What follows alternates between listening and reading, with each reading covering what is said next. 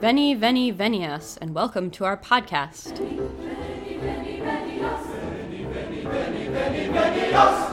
Good evening, and welcome to Ask a Medievalist. I'm Em, the Ask portion of our program, and joining me tonight, as always, is Dr. Jesse Noose. Hello. As we record this, um, here in Wisconsin, we got some snow earlier I guess like late last week, um, Thursday, we had a snow day because there was Yes. snow. And So then exciting. right now we are forecasted to get somewhere in the neighborhood of six to 12 inches Ooh, on Thursday and Friday. so, Christmas weekend. yes, which is So exciting. terrifying. Ah. But also kind of delightful because the last couple of years it's actually been like 40 degrees on Christmas, which is nice but feels wrong. Exactly. Um, so today we're going to talk about the thing that everybody wants to do when you get 12 inches of snow, which is snowmen. Yes. I just want to say that um, we have a better chance of having snow next weekend than we have had in a long time. Oh yeah? We haven't had snow yet, of course. Yes, usually there's a 7% chance, I guess, of having snow on Christmas weekend. Or around Christmas. It's not always a weekend, of course. Um, um, this time, I guess we have 20% chance. Wow, okay. That Yeah. is a lot more. So hopefully we get some snow. Um, it, usually it'll snow once or twice, Mhm. which is And then everybody a sad, panics. poor showing. yes, yes, which is ridiculous. Um, but also means then there's nobody out, which is kind of really cool. Because then if you do go out, it's just you, which is fun. So, from where we are in the Midwest, of course, you probably are, have the same feeling even though you live there. They get, you know, half an inch of snow in DC and everything shuts down. yeah, yeah, And we're here sitting with 12 inches of snow, still like Yep. walking our kids to the bus stop. yep. But when I was, I visited Alaska one time, and as we were checking in uh, to fly back, I said something like, "Yeah, we got like four inches of snow last night, and uh, we're gonna have to shovel that when we get home." And the guy, he was so nice, but he was like, "Oh, four inches, huh?" Yep. You know? I mean, yes. yeah, the ridiculous. You know, I mean, obviously, I have friends in Vermont. Um, Mhm. These are places where snow is measured in feet. yeah. Absolutely. Um, yeah, I will say I definitely try to revisit the Midwest. Well, visit the Midwest in the winter so that I can experience what winter is supposed to be, especially Chicago. You got to get the cold. You, gotta gotta get that, go like, where winter hurts your face. Exactly. yep. Where your eye- eyelashes freeze. And then, like, if you have a scarf or something, your breath, you know, it's basically heating up your eye, you know, the moisture's Come- going on your eyelashes and then they freeze. and you have like frost on your eyebrows. Yep. Eyelash. Yeah. Yeah, this is the goal. So you gotta get at least some of that every winter. Personal belief. Yeah. Um, also, I can't lose my, like, winter. What is it?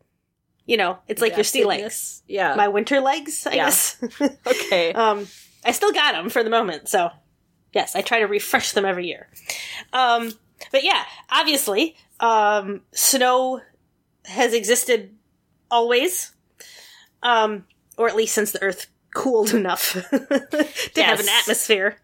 I mean, we you know. we're technically in Um, an ice age, I believe, according to whatever they call it, because the ice has is like there's polar ice caps. So yes, yeah, we get snow. well, right. This is the thing because the Earth has gone through a bunch of cycles, and we actually talked in an Little bit. episode about um a little bit about seasons, Mhm. yeah, and sort of the warming and the cooling, and the idea of sort of there have been little mini ice ages. There's obviously the big ones that happened and then went away, um, and then you get kind of the periods like the dinosaurs had when it was Mhm. incredibly warm and humid, and then you get another ice age, um, woolly mammoths and stuff. Humans have lived in very real ice ages, um, the sorts where there were glaciers that like carved out parts of Wisconsin and all that stuff. yes, that's why Um, we're we have the the ice age trail not far from Yeah. here that you can hike on. Takes Yep. you through some of that uh, terrain. Yeah, absolutely. Right. Um, and the assumptions that, of course, at least some people maybe many of the people who became um, indigenous to North America and South America as well came over when you could kind of walk over because stuff was frozen. Mhm. And by walk over, I mean from Russia, Asia, Russia. Yes. Yeah. Um, yeah, and that it was right there's the bridge, like there's sort of land bridge, everything was frozen, and then eventually as the world warmed up a bit, um, and the oceans got bigger because stuff melted. Um, you know, things took their sort of current shape. Um, but there, there's a lot of stuff. I mean, archaeologists find stuff underwater in places that clearly humans had been because there wasn't water or there wasn't as much or it was frozen. You know. Yeah. Um, We Yeah, also there have been like smaller ice ages, right? Where you know Right. a lot of people died of the plague, and Mhm. it, you know there's less carbon being put into the atmosphere. Things Yeah. got cooler. or even like up through the 1800s. Yes. kind of a little probably mini I say big chill, something like this, mini ice age, um, where it, it did get colder, and you sort of you know you read about it because you read about the winters from like the late 1800s, um, and clearly you know the way we think of Dickensian London, Yes. right, with the frozen rivers and all this stuff. Um, Yeah. And partly it's how the bridges were built, but also partly it was colder. I mean, you go to London now, it The temps might does not snow, but- freeze. Right, and pro- I mean, but not only it's partly like the bridges are built so the water does runs faster, it doesn't slow down Mm-hmm. as much, so it doesn't. But also, it clearly isn't as cold. Yeah, I think It clearly there's isn't, like- scene. there's a scene in Emma where her father is really worried that it's going to snow or something. Mhm. Um, And of course, it does snow, yeah, but it snows, but not as much in London. right. It does not snow as much in London today as it is described as having done a hundred plus years ago, Mhm. 140 years ago. Um, so yeah, so so that's a way of sort of obviously things have changed a bit, um, and it certainly can snow in London today, but it's just it's not the same. So yeah, um, obviously there's sort of all these cycles, but when it does snow, of course, um, one wants to make snow figures. Yes. Um, I want to give a shout out, of course, here to all of the billion references to snow figures, which tend to be male, but are not always historically, but in recent pop culture, of course, have tended to be male. Um, obviously, we have things like the famed movie White Christmas. Mm-hmm. There's a whole song about snow in Vermont, where you still definitely get it. um, and building a man who's made of snow. Um, I mean, to be fair, they're actually pretty agender, right? They they don't have significant secondary Yes. sexual characteristics. We just use Well- the term snowman. Right. They don't always. I mean, I want to say they should. Like we're Sometimes. gendering them. What if we just Yes. called them snow people and left Well- them a a gender and sexless? Yes. because Ah, they're yes. just snow. Like let's snow people. Why do we got to drag gender Yeah. into this? Right. Well, I think my point is that in the past, they have sometimes been gendered. Okay. And I just want to say that they are sometimes gendered to the present as well, because I cannot think of a college campus, maybe it's just me, but certainly Madison had its fair share, usually of snow women, I want to say. When I have seen gendered snow figures, they have tended to be women. Um, and they were sometimes wearing clothes that made it very clear they're women. But of course, there are other ways to make it clear they're women. Um, and so, yeah. I mean, it, it definitely can happen. Um, but also Frosty the Snowman is famous. Mhm. Um, I do want to say this episode actually came about a little bit because it occurred to me a few weeks ago, because Christmas carols had started, that Frosty the Snowman, uh, his description, um, he's got the corncob pipe, which wouldn't necessarily gender him as male, but that is a stereotype that that would make him male. Um, and he's got, of course, the two coal eyes, right? Um, but a button nose. And I was like, the stereotype is kind of the carrot. Right. So, where does the button come from? Olaf has a carrot. Right. Yeah. That's the traditional thing. So, like Frosty, I don't know why he has a button nose. Um, that is modern history, so I did not look into that. But it did sort of prompt me to think about snow figures. And I was like, we should find out more about them historically. Okay. Because absolutely, right? It snowed again for hundreds of thousands of millions of years, but people have only been around for some hundreds of thousands, about 300,000 years. Um, we've definitely run into snow. What are, what's the evidence for snow figures? This is also really fun because, of course, I study theater, which is ephemeral. Mm-hmm. Um, and so are snow figures, Right. right? Because if you don't, I mean, they melt, obviously. So you have to document in some way that they were there, or nobody's going to know. Um, so there's some people have definitely done this. There's some fun things we're going to talk about. Um, there is someone did uh, Bob Eckstein did the illustrated history of the snowman. Oh wow. Um, yes, which is like, I mean, it's a cute book, illustrated history of the snowman. Um, yeah, but the early, the earliest illustration that he found, which is sort of currently standing as the earliest illustration anyone has found. Um, I don't know if he is the one who found it, but anyway, so far no one has found an earlier one, I guess, um, from from the European Middle Ages. Um, and we are sticking in to Europe in this instance here, just because, you know, that's that's what we got for the moment. Um, but circa 1380, okay. yeah, um, a book of hours. Um, it's from around 1380. Um, it's in the library in The Hague. Um, so book of hours, it's MS, I think KA36, folio 78, verso, Brussels. So, you know, from Brussels.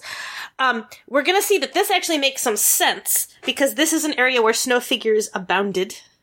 Okay. Um, but there is, we'll post a link to this. It's on Wikipedia, um, and other places as well, but it does have a, it, I think the Wikipedia page on Snowman actually has a clip of it. But anyway, the image is on Wikipedia. Um, and it's a, pretty clearly seems to be a snowman, um, sort of melting by the fire. And, um, you can tell probably next to, although the way it looks, he's kind of, um, maybe he's on this kind of table and he's sort of, there's a fire under him. Maybe he's kind of melting. Um, and it looks like he has at least one arm, um, and possibly the other one has fallen off, who is to say, um, as he melts. But anyway, so he does seem to have an arm. And, um, there, I sent it. Oh, okay. Um, and he's sort of facing away from the text. So, um, the page, right there, it's a, it's a book of hours. So there's, um, you know, Oh. There's text Yeah. in the center, and he's one of the marginalia, right? Um, so it's and it's verso, so he's facing into the binding of the book with his back to the text. Um, and if you look at the full page, um, there are the Arma Christi. Some of the Arma Christi are there, which is to say, so the tools that were used in the crucifixion. You can see like a nail and a ladder and stuff. Um, there's a probably a kind of dove at the bottom, um, and the text says um, it's sort of about the, the end of the crucifixion. Um, like when Jesus died, um, and said it is finished or it has been completed. Might be a better translation of the Latin, but this isn't. Um, this is in Dutch, I think. Um, and so there's some interesting questions about this. So this is going to bring us into our snowman discussion, really. That one of the interesting things is, of course, today they're basically for kids. Frosty the Snowman, for example. Um, but in the past, there is more sense of them having been, um, larger kind of social events.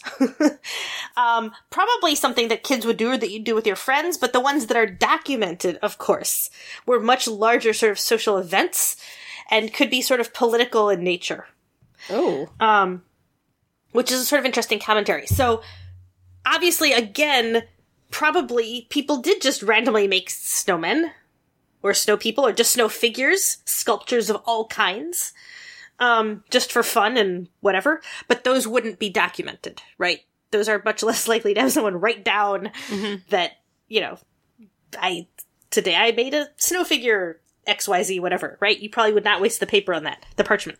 Um, but that means that the ones that are noted do have this kind of political bent. And it doesn't necessarily start here, but this is sort of an example Um, it has been argued this snowman. It's it's not easy to tell exactly. Like the arm is probably a branch. Who is to say? It's he's not super detailed, so it's sort of hard to tell. Um, it does look like his butt is kind of dirty, um, as he's melting. Um, but then it's you can't tell like what his nose. His nose seems to be made of snow, actually. Mhm. Right? He's just sculpted, and then he's wearing a hat. It's a nice hat. A little pom Yes. pom on it, actually. Yes. So this is a question. If you look this stuff up online, there are arguments people have made that this snowman is wearing the Juden hat. Oh, okay. Yeah. I am not sure. It's possible. Right? The question is kind of like, what does this snow figure melting on the side have to do with the crucifixion? Right? The other Yeah. things around it are maybe a little more obvious. You have kind of a figure with wings. You have kind of the dove at the bottom. You have the Arma Christi. Um, there are some sort of commentaries that maybe this is actually anti-Semitic. A, an idea of like um, a kind of snow, you know, a s- essentially um, kind of like an effigy, right? Mhm. um so of of the crucifiers right so it, none of the people who crucified christ are depicted here that's sort of not what this is about uh, we don't see judas sometimes you get just a head giving a kiss or whatever right for like the judas kiss or something like this we don't see any of those figures that maybe the snowman kind of takes that place Okay. um, as that kind of figure, and that the idea would be, um, you know, here he is melting. You know, is it like in the fire of truth, or a reminder that like those who are false shall melt away? Something. Um, the other funny thing is that you could also kind of see it as a sort of mortality, right? Mhm. The earthly figure melting away as when Jesus dies and then goes up to heaven, you know, um, spiritually. Um, so I don't know, but th- but definitely that's sort of what you'll find online if you look around. Um, it's also what you'll find in the people have discussed this drawing. There are not a lot of them, but this is one of the directions they tend to go in. Um, is the idea that this is a kind of potentially anti-Semitic figure. Um, and if if that is true, that would be my added commentary. That in that case, it's kind of replacing the anti the figures you might see, right, who are part of the sort of um, torturers of Christ, who are not always, but are sometimes depicted in ways that are very anti-Semitic, um, and that that might be. But I don't know. I mean, I think I do think as a snowman that there are other ways to potentially see him. The point is just that on some clear way, there's a kind of commentary going on here, and not everyone is sure what it is. I guess, right. um, except that he's melting, and he is kind of dressed up. You know, even yeah. as we would recognize. Um, I mean, it hat. feels weird. It does feel a little weird to be like, oh, and they would just see this and understand the commentary because he was wearing a hat. Which also, Yeah. like, the, it does. The the Juden who is usually more funnel shaped, isn't it? yes, Like this is a fairly flattish. It looks like Yeah. a little. It looks like a little cupcake, really. It looks like a Dutch hat. yeah. Yeah. Which is why I'm a little bit unsure if. I, I wouldn't say that that's not necessarily what it means. It could, I mean, but it could also be a slightly more interesting commentary. Because on the other side, slightly above and on the other side, facing the other way, you have this figure with wings, um, who's also weird looking, got a weird hat on. You would assume kind of an angel figure because of the wings, right? Sure. but looks also kind of like a Dutch person who's just been given wings. like, which is to say, sort of ordinary person from, right, isn't okay. terribly angelic looking. I mean, the clothes that figure is wearing do not scream heavenly quite exactly. Okay. Um, so there's also a way to me that I wonder, like, the snowman isn't in some ways a kind of similar figure, where we get this figure who's kind of from the everyday, um, and who knows exactly how the illuminator illustrator thought it was supposed to fit in. um, it might be something about sort of the earthly whatever melting away and that which is left is, you know, spiritual. Who knows? I mean, like, it, but it does seem there are potentially other ways to read it. okay. Um, and so, anyway, so that is my interesting. But it is funny because it's a weird. We would not expect a snowman to appear in, first of all, such a serious context. Right. Secondly, in a way that is presumably he is in some way supposed to comment on the text. It's not entirely clear how. Um, but certainly there is a critique here that we are not usually used to connecting to snowmen and or snow figures. Yes. Um, so that is that is the you know that is that figure. um, it's really fun. It's a great sort of little moment illustration, and people should look it up and see what's what. Um, but anyway, so that's that's sort of the earliest um, in Europe. So right in Western Europe, that's the earliest sort of um, actual depiction anyone has found.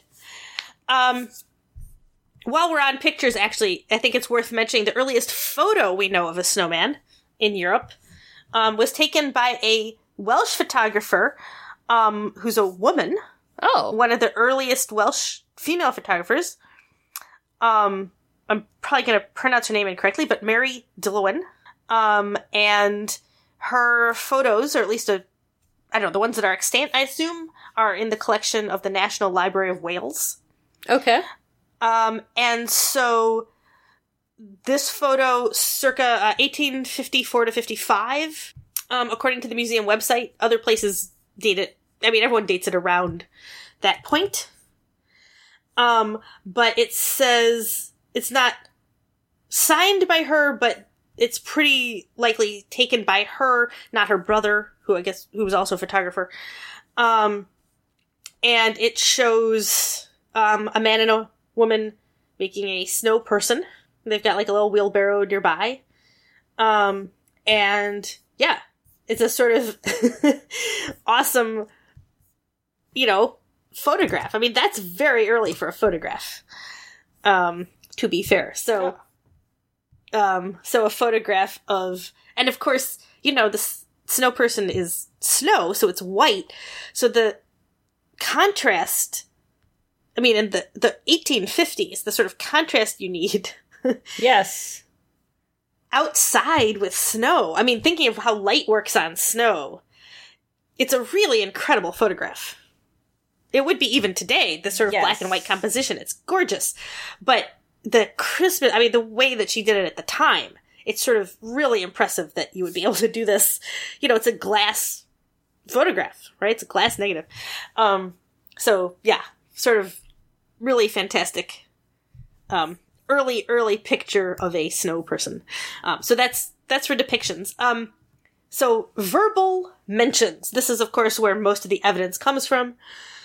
Um, there's some early, or I don't know. There's an early discussion mention of snow figures um, from a a diary, I think, um, of a guy in Florence um, Bartolomeo del Corazza, uh, who s- said in the winter of 1408, um, there was a big snow, obviously, um, and he describes um, some very large snow figures.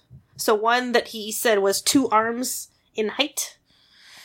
Um, which you know, so the length of two, so about the height of a person, presumably, you know, of a regular person, a snow person, the height of a Person. live person. Yes. Um, and he didn't know, or he didn't, he didn't know, or he didn't say who made it. But there were four days of snow, um, and someone made this. Um, and then also apparently there was a snow sculpture someone made of Hercules. Oh. Um, Oh, And- it's Florence. right. Like, yes. What the heck? Florence, come on. Yes. Yep. Um, yeah, Hercules we'll see gets gets depicted a lot. But yeah, so Hercules um, in the middle of Piazza in Florence. Um, and so that would have been a sculpture. I mean, that would have been a real sculpture. Probably by someone who could sculpt. right. Not So, a shortage um, of those in Florence at the time, Exactly. as I understand Yes. it. Although I am surprised, like right now, if you look up Italy's weather right now, it's in the 40s and raining. It doesn't. It seems like it's in the Mediterranean and kind of close to the sea. Yes. This is another reminder that obviously, first of all, it's not like Florence necessarily always got that much, but at the same time, um, yeah, this is a period in the Middle Ages when they did get more snow probably than they get today. Mhm. Yeah.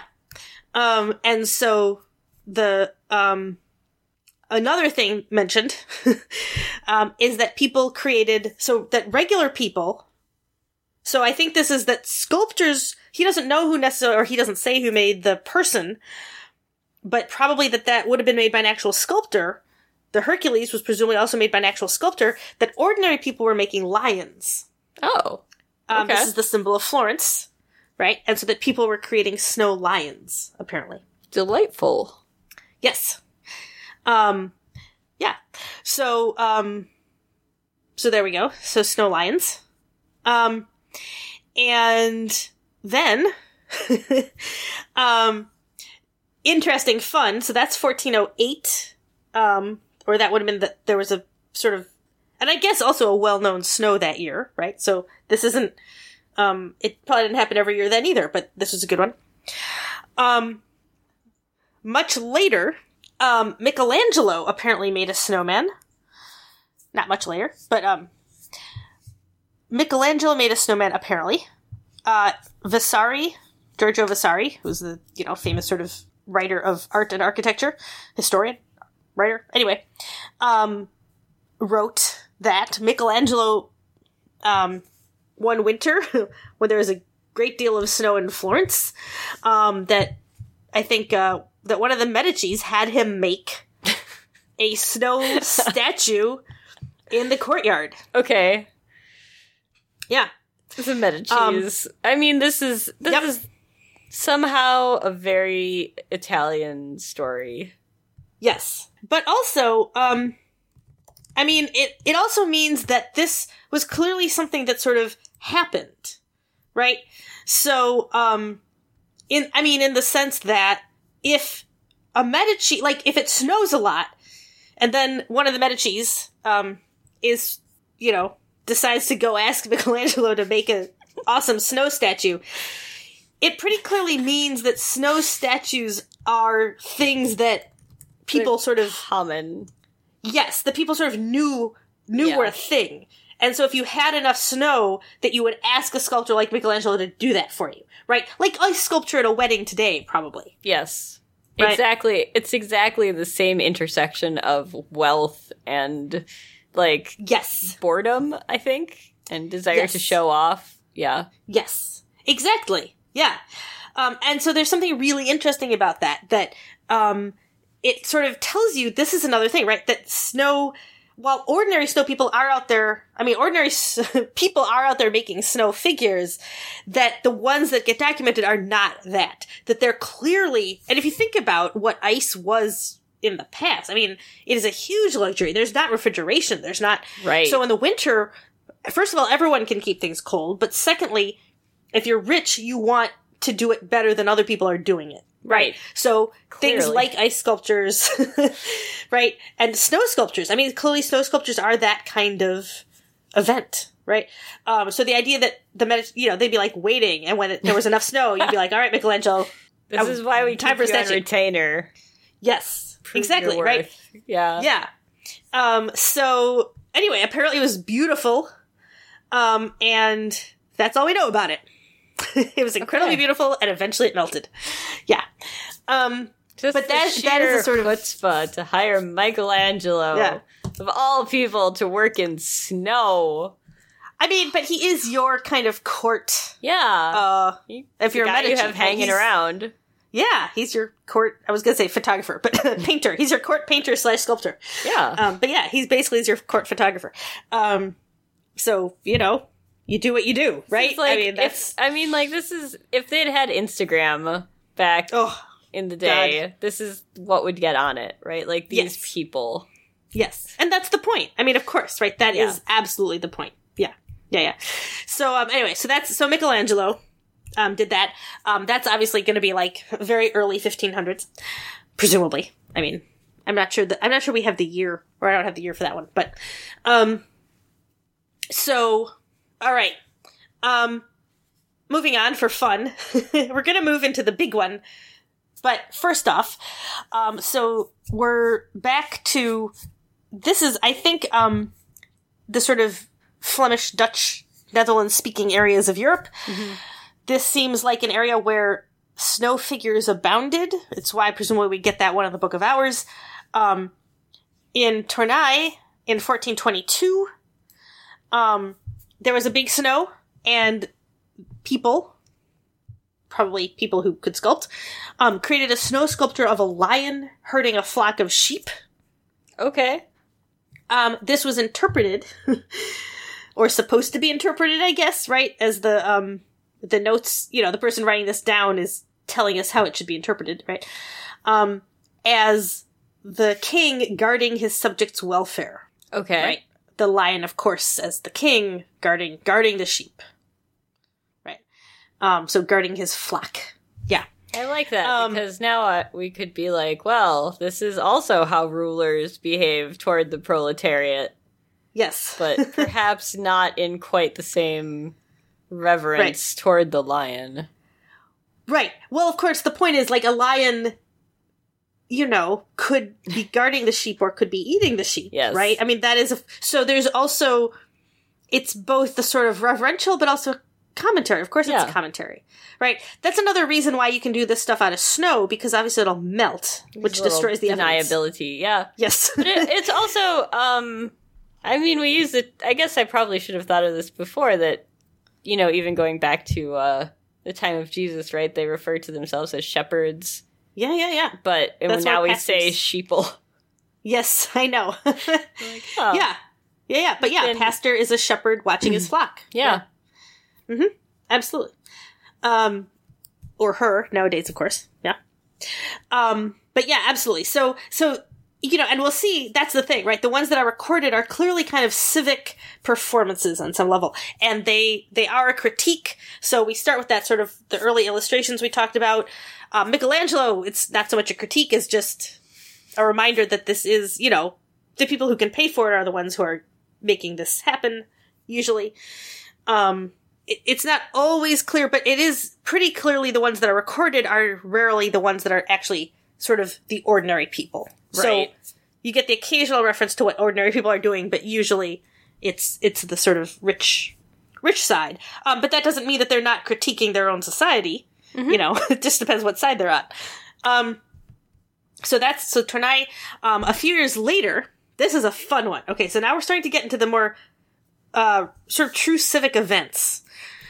Um, 1434 to 35, I think. 1434 is when I think the snow happened. 1434 to 35 that winter, I think.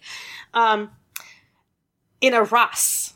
So Arras is a great city. We have talked about it before because a few hundred years earlier, they had a ton of, they still had theater, but they had a ton of theater. They started very early. So medieval vernacular theater, sort of really early on, the plays from Arras we still have. Um, it's a great area for sort of civic ceremony. It's very political, all sorts of stuff happening. Um, and there's sort of these great descriptions, or a great description, I guess, of um, this snow that happened. um, and in this winter, 1434 to 35, there are sort of numerous sculptures that got set up around Arras. They do seem to have been, um, you know, not Medici level, but pretty clearly specifically created, right, for various purposes. So we'll sort of see. Um, the sort of most famous one that people talk about the most, the one you'll probably find first if you look it up online, for example, um, was a collection of figures that was apparently a Danse Macabre in snow. Okay. I right, like so it. the Dance of Death, yeah, is of course, the Dance of Death is, we've talked about it, of course, right? It's the sort of medieval sense of death is the great equalizer. Mhm. Everyone partakes in the Dance of Death, right? Everyone participates. So you get everyone from a king or a queen to a serving woman and, you know, everyone in between. Um, so this Danse Macabre uh, apparently included an emperor, a king, death. Of course, death is always part of it. Um, and a worker. okay. Um, and so there's a sort of really interesting commentary because obviously they're made of snow, so then they are also all going to melt, right? So it's not just the commentary of the Danse Macabre itself, a sort of commentary on all things being equal, but obviously when you're made out of snow and you're all going to melt, you're also all equal. Mhm. right? So there's this kind of double meaning there. Um, and there's a really interesting sort of sensibility of the the Danse cab itself, um, and its proliferation, right, as very much a kind of critique about society, right. Um, and Arras is a place where there are a lot of leaders who kind of intersect um, in ways that can be difficult for the people of Arras, and so there's this sort of commentary presumably going on. Um, also, um, there's a figure um, first of all, so it should be mentioned, Joan of Arc had been held in Arras, um, in, I think, 1430. So about exactly four years earlier. Um, and there's a snow figure that seems to be Joan of Arc with soldiers. Um, Legrand, it says Legrand Puchel with, um, men at arms. Okay. Um, and so even though it, you know, dialect, it's spelled a little differently. It seems that seems to be probably. I mean, this is sort of everyone's best guess that it, it is Joan of Arc, right? Pucelle. Um, so apparently, you know, at this point, like she'd been held there a few years earlier. Um, at this point, I think the their sort of duke has signed a treaty now with the Dauphin. So, um, you know, I, I mean, it's not clear entirely what it means? Are they now sort of proud of having her there, maybe? Um, it's not as obvious, Mhm. but the idea that they might make a snow sculpture to her and her soldiers is a kind of interesting. Um, is it a is it a sort of critique? Are they recognizing her worth? Is it a critique of their sort of place at the moment in all this politics? Not totally obvious, but presumably more obvious to people at the time, I guess, what it what it said. Um but anyway, so that's another sort of interesting um figure to choose to carve, right? Um and pretty awesome. I mean, you can't have gotten a lot of like female knights with soldiers even today in snow No. or ice for that matter. So, you know, I, I hope that that was in fact Joan of Arc because that would be super cool. Um, and definitely make her probably a kind of early snow snow Snow woman. woman. Um, although queens definitely do get portrayed and stuff, but but anyway, but that's a great one.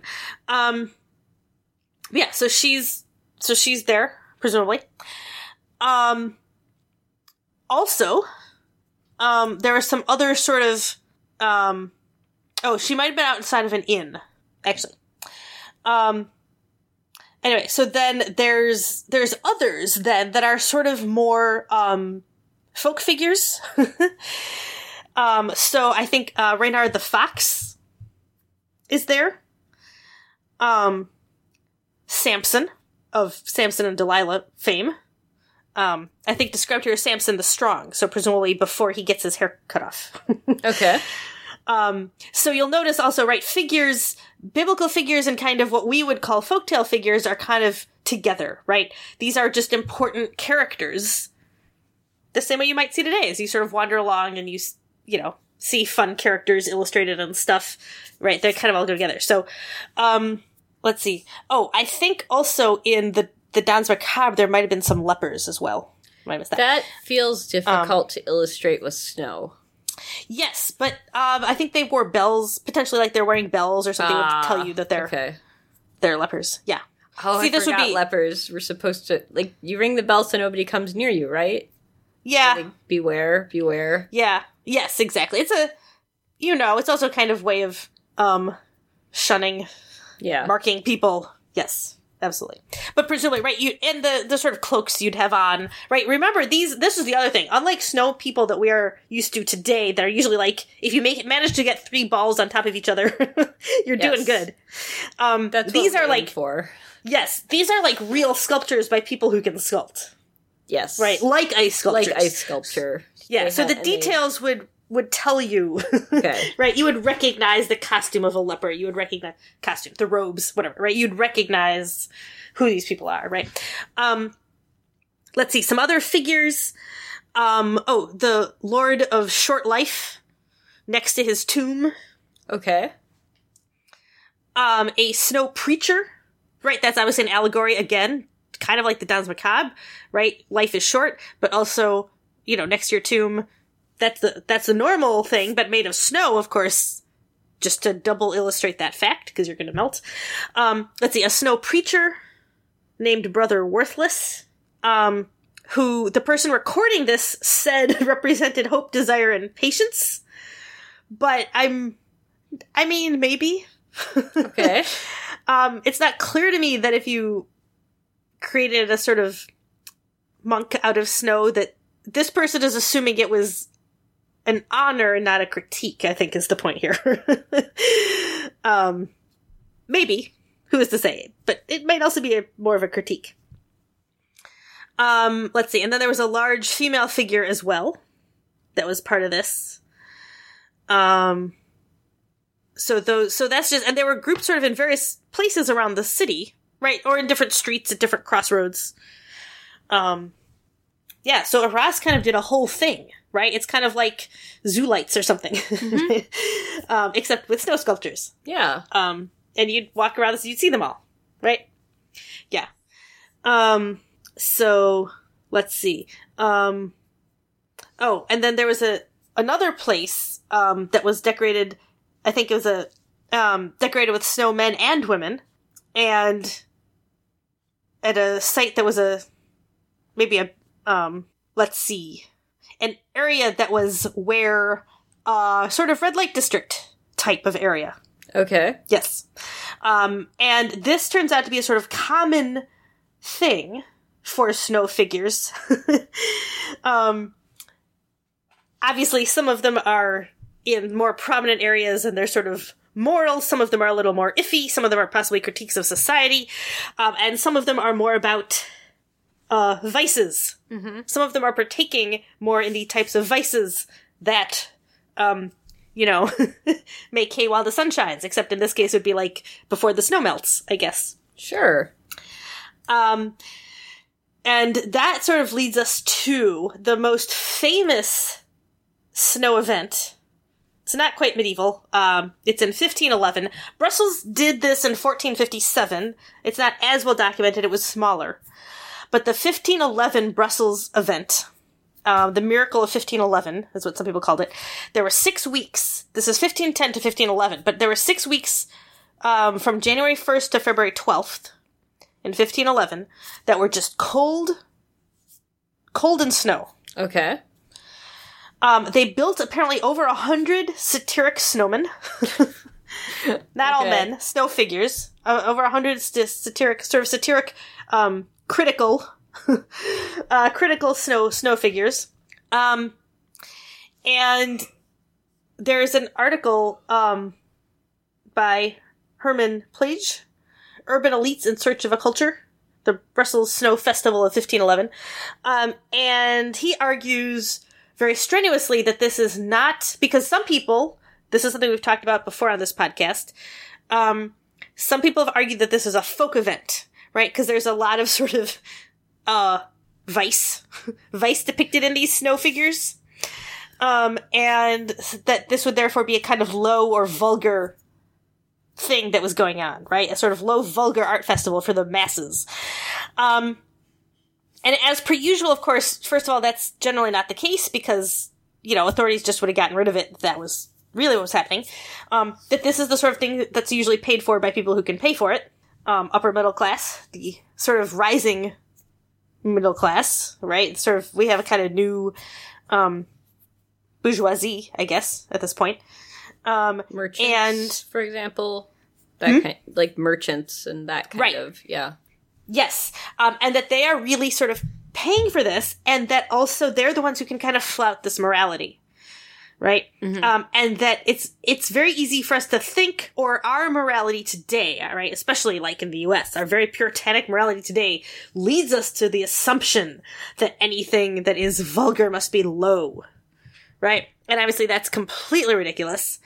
Um, in so many ways, and you only have to go back to the Middle Ages to see all the you know, very kind of high class poets who wrote very vulgar stuff, right? Um, and that this is sort of part of that same idea, so that you have the the merchant class, uh, even sort of low nobility, paying for these snow figures, um, and you know, keeping them safe and stuff, um, and that it's really their critique of society and their commentary on society, not somehow low art that has found its way up, right? It's really kind of the almost the reverse, right, from the top down. Um, and that's just sort of our modern prejudices that have led us to automatically view anything that we consider vulgar to be low art, right? Well, now I feel better about all those romance novels. Yes, exactly. Um, they're unfairly maligned. yes. I think is the point. Um, but anyway, so here we go. All right, so Brussels, the sort of wealthy citizens of Brussels, um, decided to express their, I don't know, what is it when um when you get shut in a cabin fever? I guess. right? Yes. um, they decided to express it in this sort of fun, entertaining way. Um, and there are a bunch of chronicles that talk about this, and also a a poem. The there's a Brussels poet, um, Jan Smeken, who wrote a really lengthy poem about this that was published by his friend Thomas van der Noot. Um, and the he describes sort of as much of the snow figures, as many of the snow figures as he can, and um, they're from all types of stuff. So, right, characters, biblical, classical, folk, um, recent, real, mythical, um, you know, all sorts of things. So, um, current events, tons of stuff. Um, so basically, um, that text is now in, also in the library in The Hague. Um, remember, I, I said, like, this is an area that loved its snow stuff. Um, all right. This seems to be, again, not spontaneous. The city was pretty clearly involved, like, as a whole. So probably, like, the city magistrates helped plan it and execute it, all this stuff. Um, the same way they might plan, like, you know, a s- city event, essentially. Um, so this is also maybe one of the reasons why the poet wrote about it, because he, you know, he wrote about stuff that the big festivals that happened in the city. Um, all right. So things that we get are, um, the sort of, let's see. Here's, here's our sort of list. Okay. There's a large kind of, um, category of stuff that happens. Um, so basically, um, most of these descriptions do come from the, the poem, first of all. Um, Philip of Burgundy, um, who is the bastard son of Philip the Good, um, apparently personally assisted in creating an image of Hercules outside his residence. Okay. So here we have a Hercules again. Um, this is very clearly because this is a figure he identified with, or he wanted to be identified with, depending. Um, he probably had a real sculptor helped him sculpt it, obviously. Um, according to the poem, so this is Smeken, um, the snowman was beautiful and had ideal human proportions. Okay. Um, which is a kind of reminder, of course, 1511, we are entering into the Renaissance. We have, right, in the kind of Vitruvian, I, well, right, the Vitruvian man, right? So that kind of that sense of kind of the ideal, the look back at the classical proportions, right? Um, so this is a very Renaissance classical Hercules, um, that Philip wants to be identified with, that is apparently beautiful, um, that is, you know, so we also get all of the sort of classical undertones of male beauty here, um, but erected outside his house so that people will, I guess, hopefully think of him this way, right? Um, so that's one. Um, a different one uh, before the ducal palace. Um, a virgin with a unicorn in her lap. okay. This is really famous. I think we've talked about the unicorn tapestries. Um, this is just a very famous motif. Um, she who shall not be named mentions it in the Harry Potter series as well. Um, it's not explicitly virgins. Hagrid says something like, um, usually unicorns only, something like usually only girls can approach unicorns, but if, but when they're young, young boys can too, or something like that. I don't know. And so it, it doesn't specify, but this is of course the point that unicorns were attracted to virgins, assumed to be women, young women, um, and it's very much a sort of um, Christian metaphor, right? Kind of for Mary and Christ and purity and things like this. Um, so that so that's sculpted um, outside the ducal palace. Um, and there's a sort of question: Is it a sort of commentary on the purity, kind of of you know the ruler, or um, the poet? So Smeken seems to think, or maybe he was told to say, that it expresses the city's concern over the fact that their ruler, who's a young kid, a duke, um, eventually Charles V, um, that he's absent. Right? He does not live in the city because he's, you know, with his aunt, I think, who's regent. Anyway, whoever's what, whoever's the adult is, you know, he lives with them, um, and not in the city. And so that it's also kind of, I guess, a sense of like luring him back, um, or something like this. Anyway, Okay. so a sort of allegory about about their you know the virgin and christ but also how their young ruler is gone from the city um okay so um there are there apparently were um elegantly clad gentlemen portrayed gambling near one of the marketplaces All right. um, which of course is a different commentary, presumably on like the wealthy, you know, doing whatever they wanted, I guess, in the city, gambling in the streets if they felt like it. Um, probably not literally in the streets, but you know, um, causing problems. I guess the nobility kind of causing problems with not behaving. Um, okay, so then there's another area where um, there was uh, there was a kind of skirmish that had been going on between some of the leaders and a kind of renegade um, outside of Brussels, and that is also depicted in snow, um, along with a defecating man. um, apparently, yes, we have common. talked about um, the defecating sort of person as part of like the Catalan Christmas Yes. crash, right? That seems to be a little different, probably. That's more of a commentary again on kind of the the ordinary person or things like this. Um, this apparently, like in Brussels, we're going to talk about more of this, but scatological functions. First of all, they love depicting them in snow as well as in other ways, um, and this seems to be maybe more about um, depicting like the fear of your enemies, possibly Oh, okay. or may- or maybe just sort of making fun of your enemies, right? So that you know you would show them accompanied by a guy who's pooping because this is kind of what you think of them, or at least what you want to think of them, even if maybe you are actually scared of them. Okay. this is how you want them to be portrayed, right? Um, okay, so that's our kind of that's a yes, a snow of snow snow pooping guy. All right. um, yeah. So um, let's see. There's some other sort of um, pooping figures as well um, that we will that we will get to, but um, we have a few other sort of interesting um, stereotypes, basically. So another reason to assume that it's the merchants who are paying for this um, is the fact that um, you have sort of lower class people depicted in ways that are kind of derogatory potentially.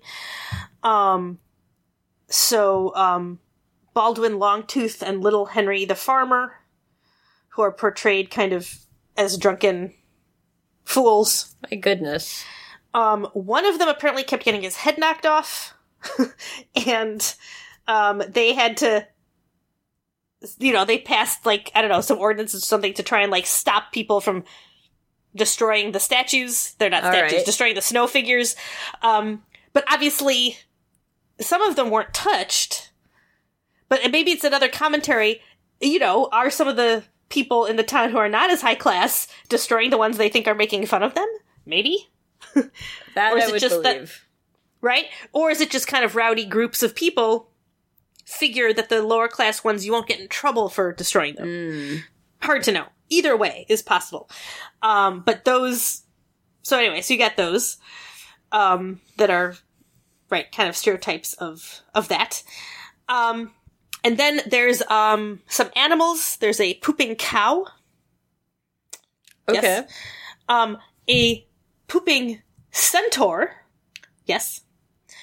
Um, That because feels why not? Like, that feels like the answer to a question that I would never have thought to ask. But Yes. also, I feel sad that it has been asked. Okay. right. Um, you know, I mean, it's half human, half horse, right? So, Mm-hmm. I guess you know, it's a, like a pooping horse, just slightly more interesting.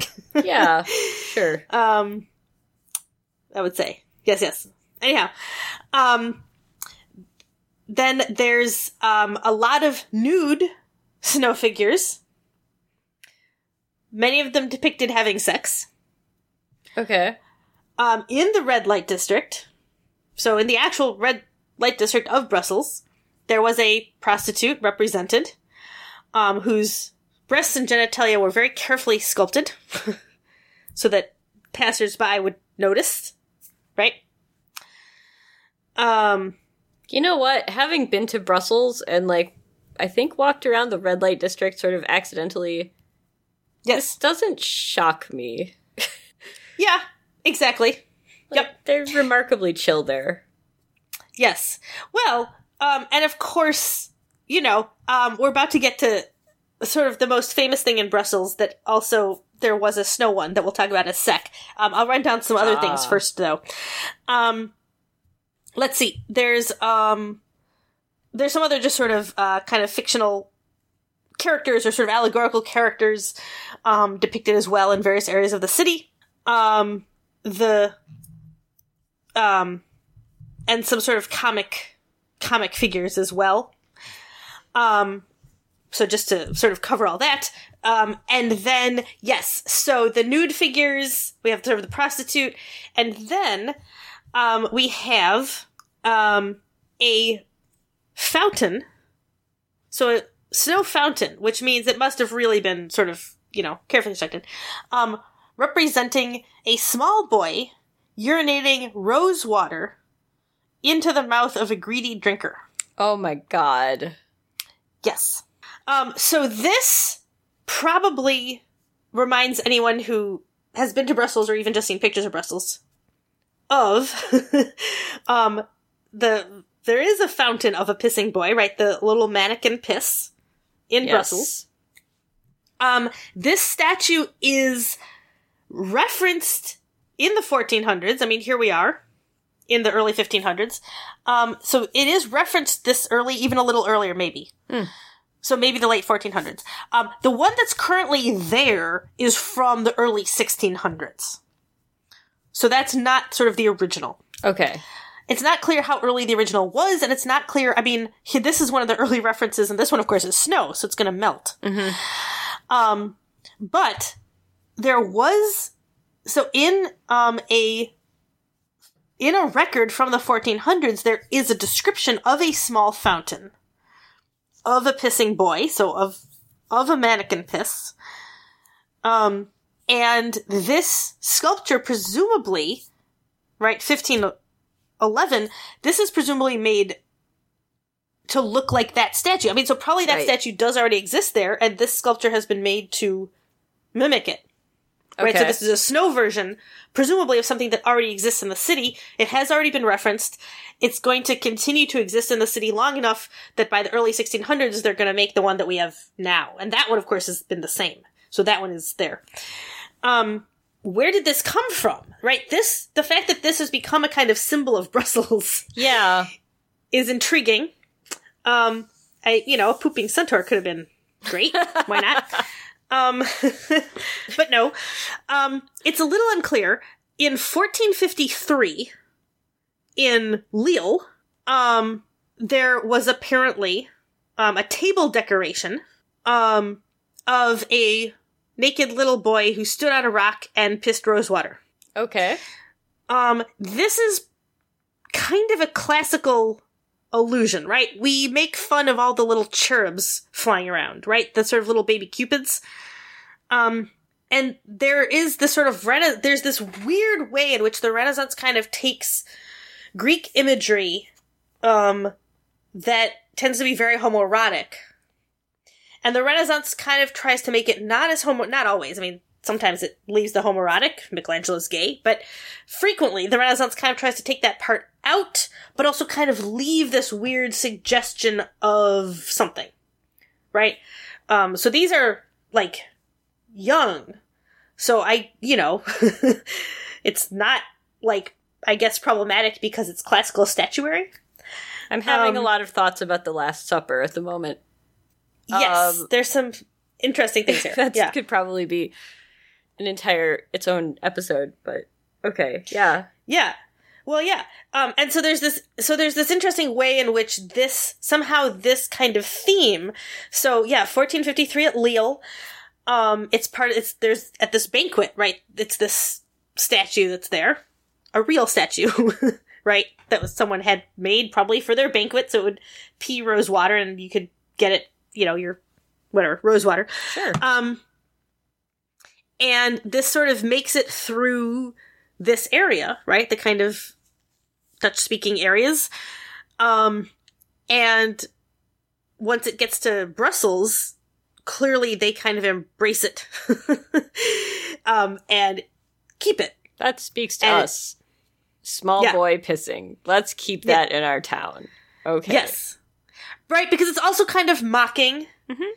Um, it does kind of give a sense, um, obviously, you know, there's a commentary, a bit of a class commentary, or, right, um, this idea of, you know, mockery, like being peed on. but because it's a little kid, it sort of is just maybe cute. There's also kind of troubling, problematic reminder of the um, sexuality that it kind of potentially comes from in Mhm. classical works. Um, so there are all these kind of interesting also things. feel a little defiant, maybe. yeah, You know, absolutely. kid being disobedient. Right. And then a kid, right, a kid could kind of pee wherever he wants. Are you really going to get that mad at him if he's that young? Mm-hmm. Uh, but then, of course, the fact that, like, if it's actual rose water and you're, like, using it, then there is this weird sort of critique, right, as Yeah. well. Yeah, so it, it can be a kind of class critique, a sort of, so there are a lot of sort of possibilities there that are very interesting. Um, as I said, like, this statue, apparently he is peeing into the mouth of, you know, another sculpture, sculpture Okay. um, the snow ones. Um, yeah, but anyway, so there's this very interesting sort of sense that um, this, you know, this is just one of a lot of sculptures that have different figures. Some of them are biblical, some of them are folklore. You know, there are sort of people you'd see in the city gamblers, prostitutes, stuff like this, different classes of people.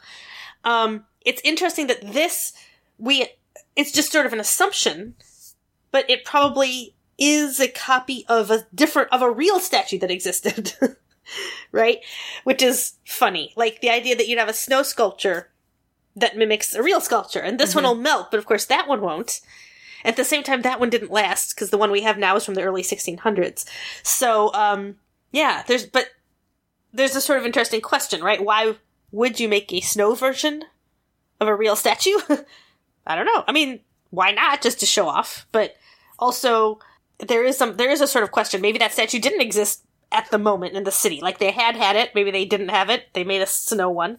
But however it happened, obviously this is something that did end up becoming sort of the symbol of Brussels. Um, it's worth pointing out that not I don't know some decades ago, but not that long ago, they put in a little. Um, I think she's called Jeanneke Pis Yeah. so a little girl, but you know, it's not quite the same, and obviously she is not as famous. um, yeah, but it's it's a sort of funny um, commentary. We don't we think of snow as being for kids, but we do not think of snow figures as being first of all social critiques. I would say usually, sometimes they can be. You know, sometimes you'll see a picture of someone's yard where they have like some fun setup of snowmen snow people. Calvin and Hobbes was always drawing fun. Yeah, that's snow what I was- I mean, like that's the the one you want, right? Is Right. like the the one big snow person about to toboggan over a bunch of tiny small snow people. Yes. Or, But the funny thing is, like, that that is actually much closer to how they used to be seen. yes. Also, that they would have been real sculptures. I mean, like ice sculptures, that you'd make them really sort of Mhm. um, incredible. Um, yeah, so it used so it used to be a much more sort of civic, social, political type of thing, um, and now, of course, it tends not to be that, except in very specific cases. It can be. You know, there are still sort of contests for like sand castles, I assume, of snow snow person building, snow figure building. Um, but even then, you probably don't get a lot of the scatological or pornographic ones. I'm guessing Probably not. fewer, fewer Our- of those. Poor Puritan ancestors have somewhat put a stop to that, probably. I know, and plus, especially because they were New England, right? Which is where you'd get Oh, this. yeah. I mean, that's where you get the snow. Yeah. But I don't know how many people in Vermont would make like a maybe a pooping cow. That seems pretty Vermonty. I don't know. Sure. But anyhow, but yeah, so that's Brussels. So that's sort of one of the last big. um I'm going to count it as medieval because it comes out of the Middle Ages. Um, snow festivals. Yes. All Um, right. But anyway, yeah. So that is a brief history of snow figures. Snow sculpture. Yes. Yes. Yes. Um, oh, we should probably also point out um, the sort of really famous poem um, that, you know, the snows of yesteryear. Où sont les neiges d'antan? Yes. that there's a question, it has been asked, I guess. Um, you know, it's from 1461. Oh, is it really? Yeah, yeah. Okay, I only know Francois it Villon. because of the reference in Catch 22. Yes, of course. Yes. Probably most people are familiar Yes. with it. There's yeah, it's become so Yeah. famous. I mean, it's become so famous. Um, but um, there is a bit of a question. It sort of talks. It talks about women. It talks about all these things. Um, is it possible that he's actually talking about a snow event? Like, could he actually be talking about literal snow figures that were created in the past at some big snow event where there could have been snow? Because he, you know, he talks about like. I think he mentions Heloise. What he mentions all these people, right? Mhm. Um, but they could have been made out of snow. Like they could have actually been made out of snow. So it it's read, of course, as this poem that's kind of obviously about the past, blah blah. But um, which it is, but also it could be a little more literal. It could be both of those things. I guess Yes. it could be a double meaning all the way through the poem, which is to say, a, a poem that is about um you know, all the things we think it's about, but might also reference an actual sort of snow festival where a lot of these figures were made out of snow in the past, yes. and then all melted, and now they have gone, and he's wondering where they are. Right. Anyway, um, it's a possibility. I If- don't. If I know, I don't put anything on that, but it could be. if I know one thing about poetry, it's that you should always assume the maximum number of meanings because Yes. that makes the poets the happiest. Exactly. Exactly. So But- even if it wasn't, he would like us to think it Yeah. was. But also, like Mm-hmm. as a writer, often the times where I just write down something that happened, and then people are like, "Wow, that sounds really weird. How where did you where did you cook that up?" And Right. you're like, uh, "I just Right. went, I went to the beach or whatever, and this was what was." But no, no, I'm very creative, and these sort of weird things happen to me all the time, or whatever. Yep. It would also sort of explain like why snows, like why snows is plural. Yes. If it meant like snow figures. it's always interesting also to f- see um the fact like the way that people reminisce about their things that happened when they were young about how the snow was Yes. deeper and the winters were colder and all the children Yes. were more polite and like Exactly. women knew their place in the world and like this Yep. that that people have genuinely been reminiscing about those things for centuries Oh yeah. Yes. and Probably for millennia. Yes, exactly. we will never we will never Yes. find children as polite as the ones that happened in everybody's youths and you yes. know Yes. Yes. Exactly. Yeah. Obviously, it's it's also that for sure. Yeah. Yeah. Yeah. yeah Um, but it's also a sort of fun r- reminder, like snow festivals today. Um, we certainly still have them. We still do all this stuff, but yeah, there's a different sense kind of of snow probably also because we do have things like snow plows and Yes. you know we can oh, salt we salt stuff so we don't have we don't put up with it the same way i mean or we don't um you know so unless you are in somewhere like vermont you're just less likely to have the um the time the amount of snow the space where where it can actually sit and people won't come by and knock it down yeah um, yeah.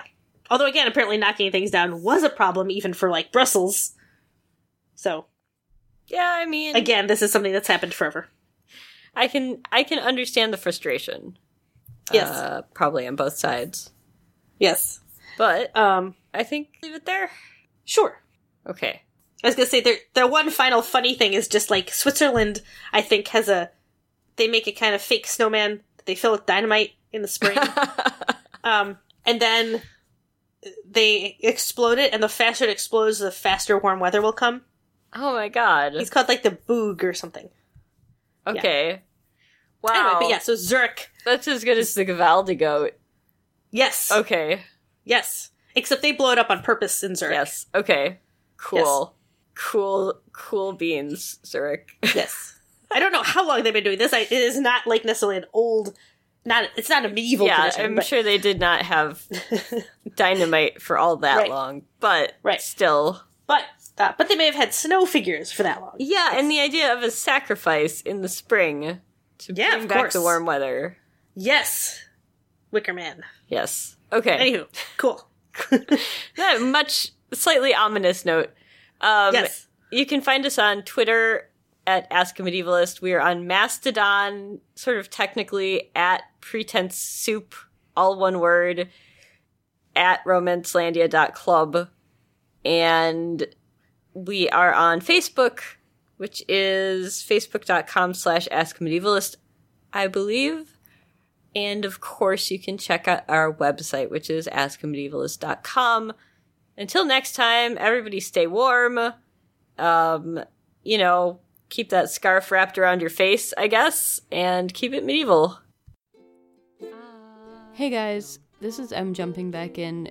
Um, if you've made it this far and you enjoy my contributions to the podcast, you might be interested in some of my writing. I write things like either dystopian or utopian sci fi poetry, depending on how you look at it, queer historical romance, urban fantasy set in Madison in the 60s. Some of it will be coming out later this year, I hope, and I've started a newsletter so I can let people know when that happens.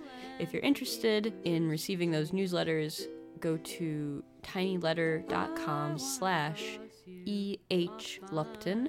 That's L U P T O N.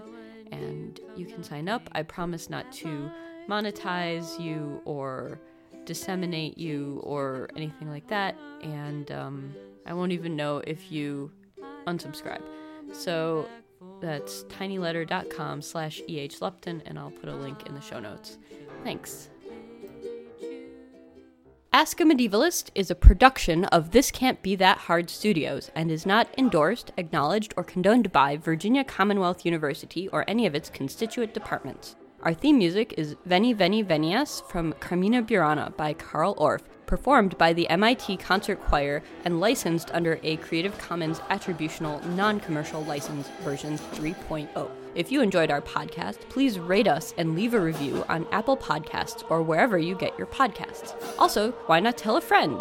For more on today's topic, including sources, annotations, and corrections, visit our website at www.askamedievalist.com. And if you have questions, feel free to drop us an email at questions at askamedievalist.com.